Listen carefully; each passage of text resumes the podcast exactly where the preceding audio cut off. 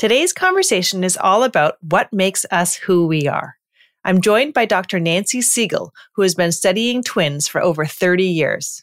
Dr. Segal is a professor of psychology at California State University Fullerton and founding director of their Twin Studies Center.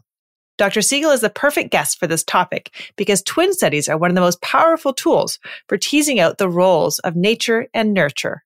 Her wealth of experience allows her to speak not only to the science, but also to the people and the stories behind the science.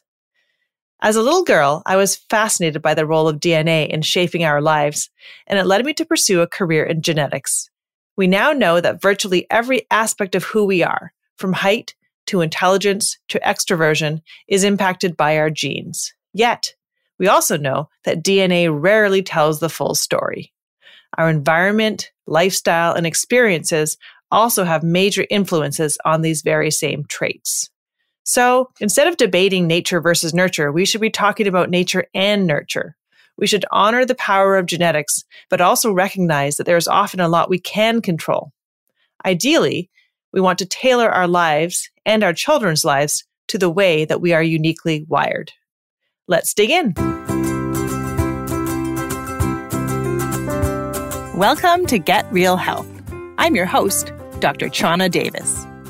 This show cuts through the noise to give you science based insights from real experts so that you can make smart, healthy choices. Welcome to the show, Dr. Segal. Thank you so much for taking the time to chat today. It's my pleasure to be here. So, can you give an introduction to how you became so fascinated with twin studies? Because you've been doing this for decades now. I have been doing it for a long time. I've been a professor of psychology here at California State University, Fullerton, for probably over 20 years. And I've been studying twins. I established a twin study center here. And the way I got into twins is that I'm a twin myself. I'm a fraternal twin as a sister. And as a child, I was just fascinated with how different we were, despite the fact that we had the same parents and went to the same school and had a lot of friends in common.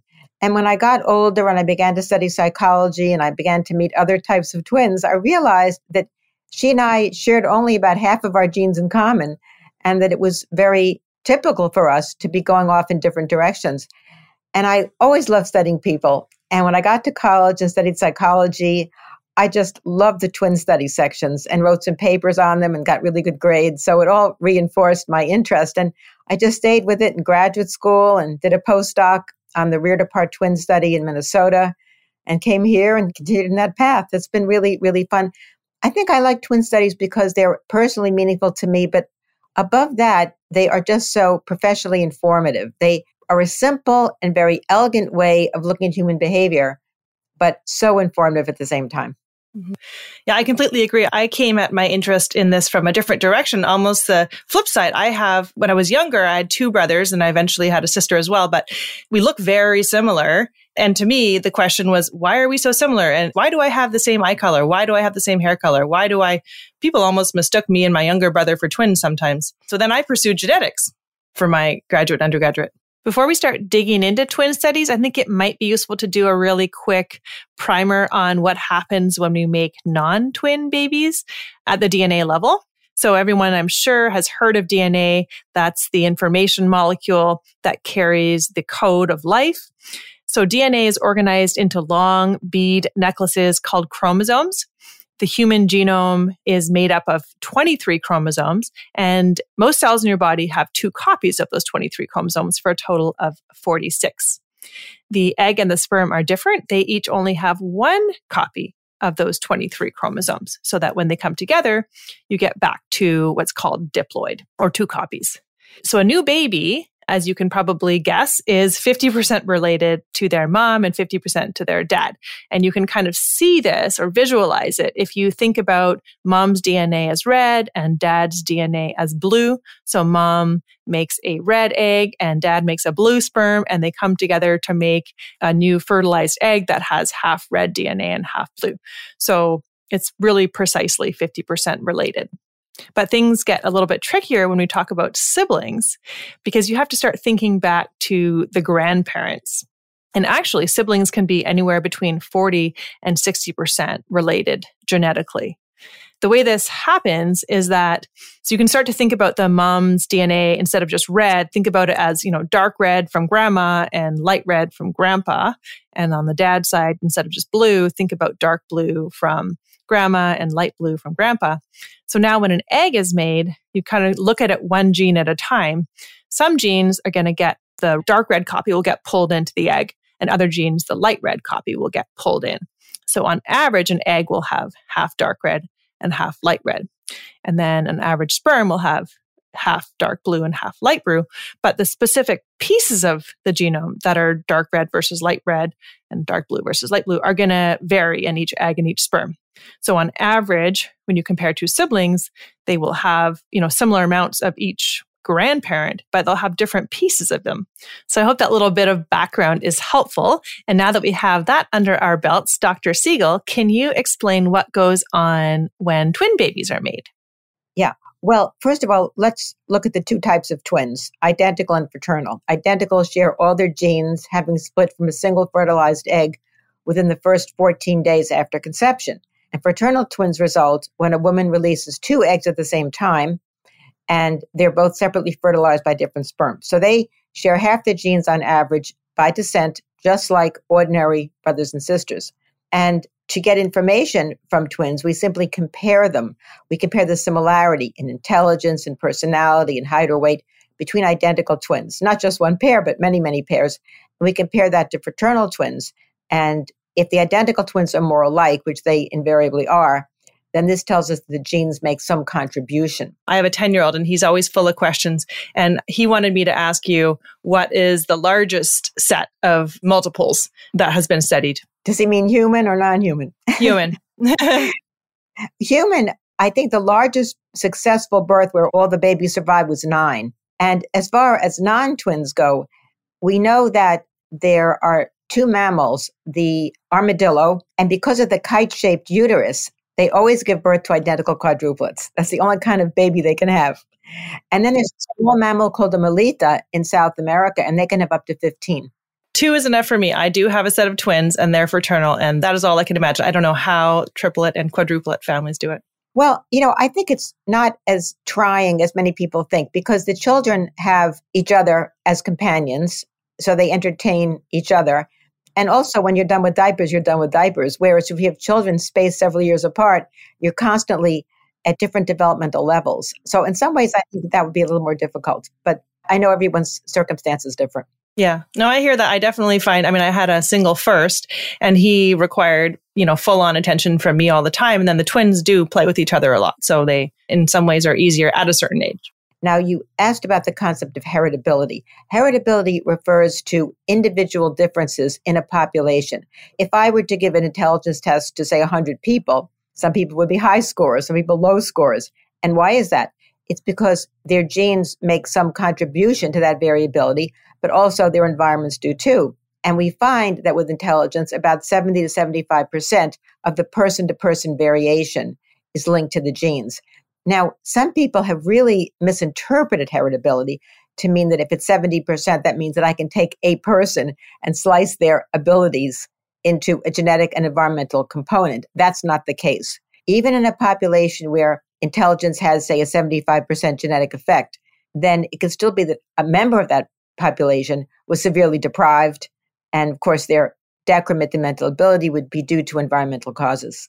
You have to be careful about extrapolating when you see similarities or differences between people to assume what they come from either genetics or environment. Yes. And you know, Chana, a very common mistake is to look at parent child resemblance and say, well, it was all the environment because they shared the environment. But keep in mind that they also share genes. So there's a confound there people make the mistake that if you study intact nuclear families that you can easily assign a causation but you can't that's why we need twin studies and adoption studies to disentangle genetic and environmental influences yeah, no, it's funny. I would actually say the opposite caveat, which is I hear people often assume something is genetic because it runs in families, but they don't necessarily realize that families share the same environment, the same food choices, and so on.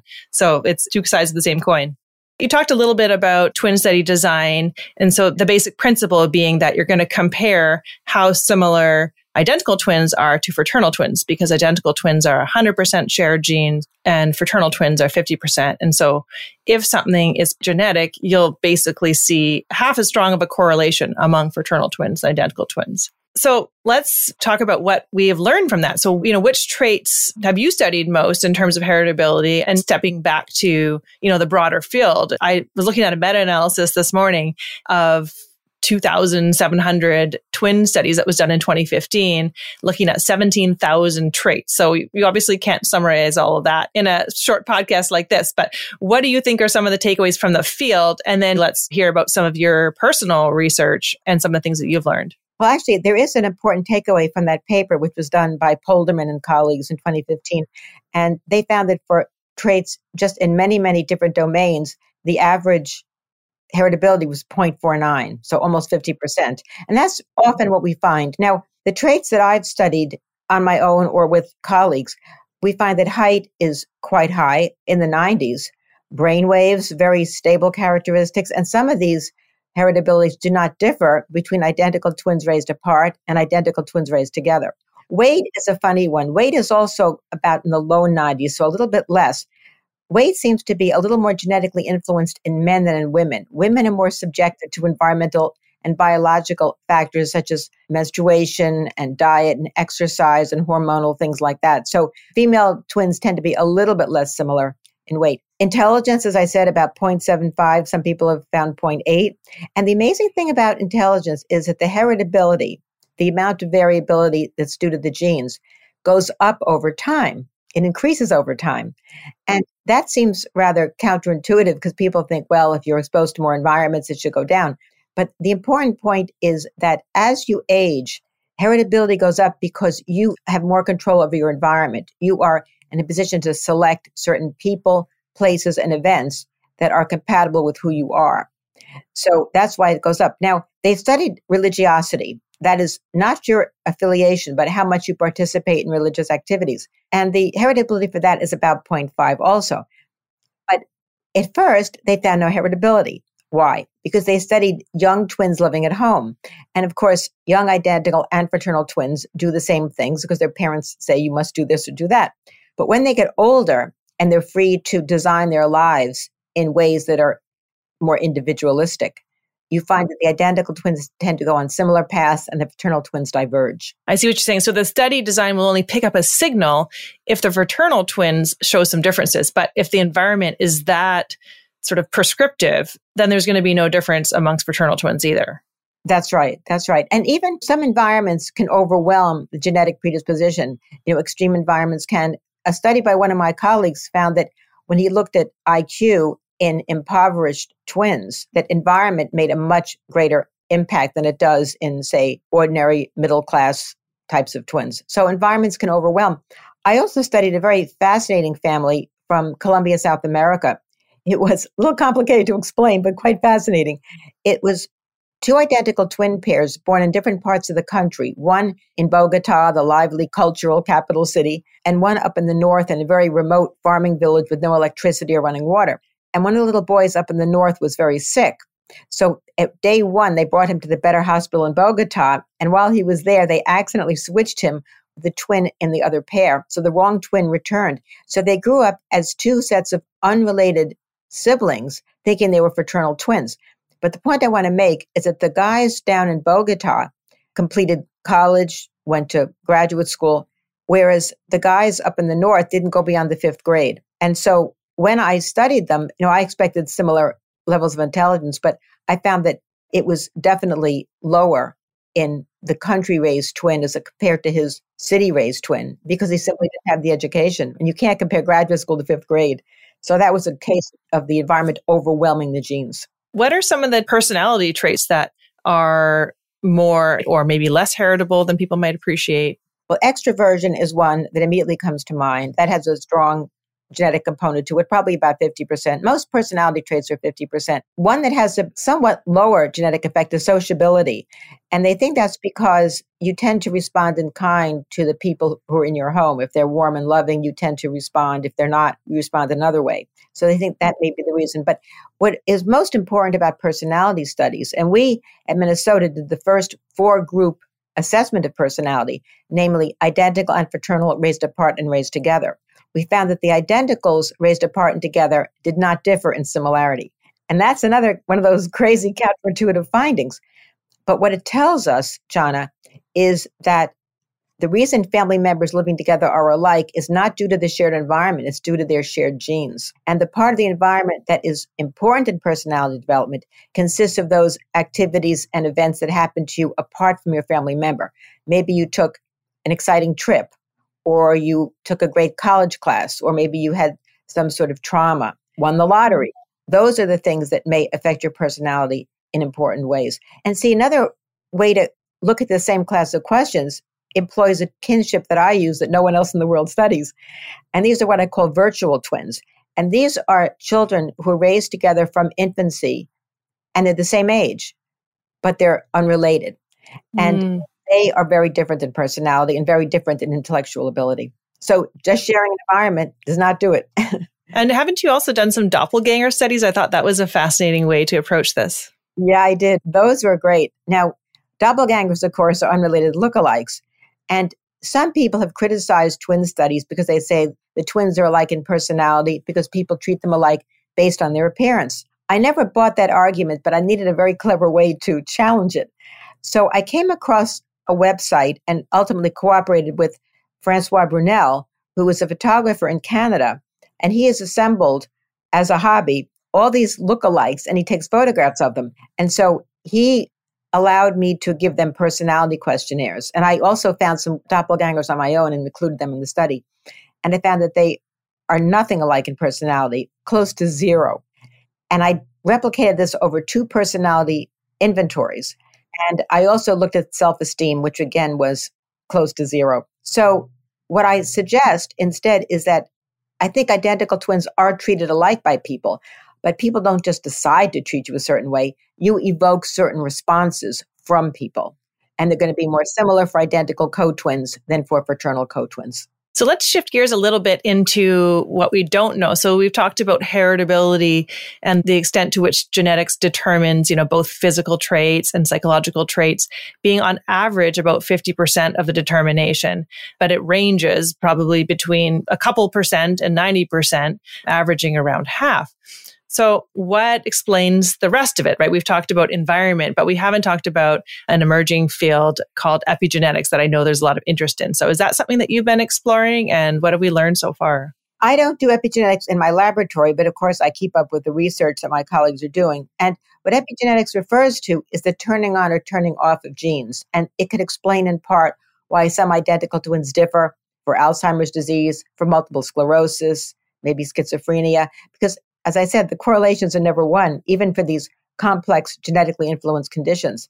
And so some researchers down in Australia and the Netherlands and I think all over the world collaborated recently and they published a paper showing that when the fertilized egg divides to produce identical twins, it leaves a signature on the genes, a kind of epigenetic signature, which makes it possible to identify anyone who is an identical twin, which I think is just extraordinary. But why certain genes turn off, why they don't, probably can be linked to certain as yet unknown biological influences in the womb, unknown influences in the postnatal environment.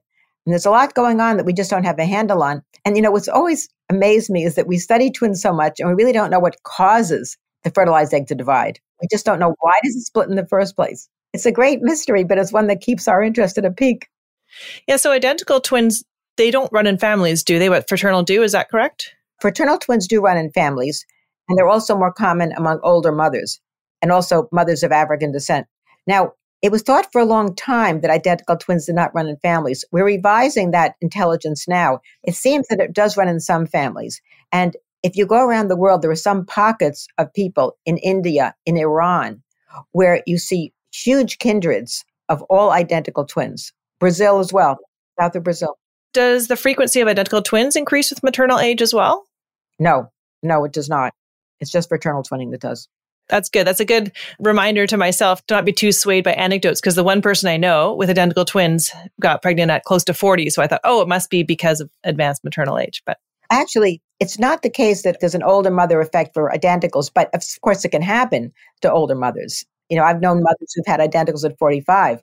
But they think that in those cases, what happens is that the eggs are somewhat older and perhaps not as stable, more fragile, and that's why they divide. But that is speculative, of course. I wanted to start wrapping up our conversation on this before we move on to discussing some more resources, including your books. But I wanted to give some thoughts on how to use this information in your life. So for me, for example, I have fraternal twins and I see very dramatically the differences between them.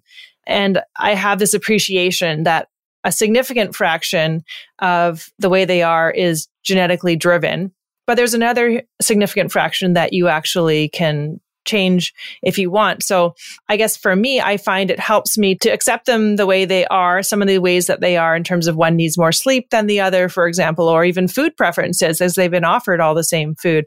So for me, I find that just understanding this massive genetic component helps me to just be more accepting of both myself and other people of the way they are. But I try to also see that there's this huge element that's also malleable and to not view my fate or any of my children's fate as set in any way and to not sort of give up on saying, you know, this is a done deal. Therefore, why bother pursuing college or whatever it is? I wanted to hear some of your thoughts on that kind of putting it into your life. Well, I think that what it does is it gives us an appreciation for why children in a family are so different. And I think it sends the important message to parents that the best thing you can do is to be very vigilant as to your child's interests, abilities, behaviors, weaknesses, and try to just help that child be the best that he or she can be. And I also think that equal treatment is not necessarily fair treatment, or the same treatment is not fair treatment, because what might really be wonderful for one child may not work for another. Children most of the time love bedtime stories, but for one child, it may be pure bliss. Another, it may be information overload. And so I always tell parents that parents of one child are environmentalists and parents of two are geneticists. And I think that no one is better positioned than you are with fraternal twins. I don't know if they're same sex or opposite sex. Same sex. Same sex. Okay. Girls, boys? Girls. Girls. girls. Because you've got two different genetic children at the same age. And so you're perfectly poised to see that what works with one child may not work as well with another. So I think that the important point for parents is think about what's important. You know, don't try to make your child into something that they're not because it's going to go against their genetic grain and you wouldn't like it either. But just really help them to discover what they like about themselves, what they're good at, and they will enjoy it. And that's a very huge responsibility to my point of view. You know, I was in a debate not long ago called Parenting is Overrated. And I took the pro side but it wasn't that I think parenting is overrated. I think a better title would have been Parenting is Misunderstood. I think that's what it was. yeah, I love what you just said about equal and maybe not always being the best thing, because I think maybe a better approach is to tailor treatment to your child's genetics and just the way that they naturally are. So, uh, for example, again, one of my twins is much more extroverted than the other. So maybe one would love a drama class and the other wouldn't, or maybe the one who's introverted would benefit from that. But you really have to tailor your approach to who they are. That's right. I think that's so important. We have a great appreciation for individual differences in this culture and many cultures. And of course, when it comes to identical twins, they're individuals as well. They're not completely cookie cutter. And they form relationships. Sometimes one is a little more outgoing, one a little more submissive. They may change places on occasion, depending on the context. So I think that we have to get away from thinking of them as a unit. But nevertheless, I think identical twins should be allowed to fully appreciate and enjoy their twinship because they're born with a lifelong partner who completely understands them for the most part. And that's a real luxury. It really is an amazing gift. I see that every day with my girls. So I always like to wrap up by giving people material to learn more. And I know you've written a number of books. So maybe can you tell us about your most recent one? Yeah, well, this is my seventh book that is not even released yet. It's released next Monday, November 8th. Oh, that's so exciting. Yeah, it's called Deliberately Divided and the subtitle is Inside the Controversial Study of Twins and Triplets Adopted Apart. For your listeners who have seen the movie Three Identical Strangers, a very popular documentary that came out in 2018, I go much more into that twin study that was referenced. Basically, what happened was an adoption agency called Louise Wise felt that it was twins' best interest that when they were given up for adoption, they should be placed in separate homes. They felt that that would give the twins a more secure identity and not overburden parents. And then they were studied secretly several times a year until about 12 years old. And the parents were never told they were raising a single twin. And the twins never knew. And all of them had met as adults, most of them at any rate. And it's been a traumatic shock for them. And I go into the issues of the cover ups in the study and the possible lawsuits and the archives. The data are sequestered at Yale University's archives till 2065. I mean, all of these issues, the book is written for a general audience. It's lively. It's got a lot of stories, a lot of twins' life histories in there, but it's got a little science too. And it really makes you think hard. You know, what drives an investigator? These were two prominent psychiatrists who conducted this study for the most part. And it makes you wonder these were experts who carefully thought this out. It's hard to believe that they could go forward with this to separate twins. It's just hard to believe. Just the thought of having my twins not in the same household is heartbreaking. Yes, it absolutely is. And I keep thinking that if the investigator who developed this idea really believed in it, why not tell the world about it? Why not go to parenting groups and child development associations? But she didn't. It was kept only for the twins given up for adoption, as if they were a lower class of individuals. And I think that was so wrong. And the amazing thing, too, there's an ironic twist to this. Every twin who was studied, every identical, they only studied the identicals, but also separated fraternals. Every identical pair had to be placed in a family with an older adopted child, older by two or three years, so they wouldn't grow up as an only child. And yet, when they came into the world, they weren't an only child. So there's a very odd, ironic twist to all of this. But I think that I'm excited about this book. I have six other books that I've written. Entwined Lives was my first, and that's a really nice general overview of everything you ever want to know about twins. I wrote Twin Myth Conceptions, the facts and the falsehoods about twinship, all kinds of questions asked there. So, yeah, if people go to my website, and I'm assuming you can make that available, Chana? Mm-hmm. Okay. So I won't blurt that out. Well, you can say it, and then we'll put a link as well. Okay. So it's all lowercase, Dr. Nancy Segal twins.org. And there's no grammar in there. It's just Dr. Nancy Segal. Segal is S E G A L twins.org. So, in closing, what is the one thing you're looking forward to in twin research in the next number of years? Well, I have a lot of twin research projects ongoing. And one that I'm particularly excited about has to do with twins who marry ordinary, unrelated people and have children, because those children are not just legal first cousins, they're genetic half siblings because they share a genetically identical parent. And you have the same thing with fraternals, only they're not, you know, the children are not have siblings, they're the ordinary legal first cousins. And what I've been doing for years is getting the feelings of the twin aunts and uncles toward the nieces and nephews. And I find there's a lot more investment and caring by identicals than fraternals. So I want to now start the other way around and talk to the children and see do you feel equally bonded to your mother or your aunt or your father or your uncle and compare that to mm-hmm. identicals and fraternals. So I think that'll be a very interesting twist and again a way of addressing the same class of questions. Yeah. Well, that sounds fascinating. Well, thank you so much for your time. It's been a really interesting conversation. The pleasure is mine. All right, take care. Thank you very much. Bye bye now. All right, bye bye.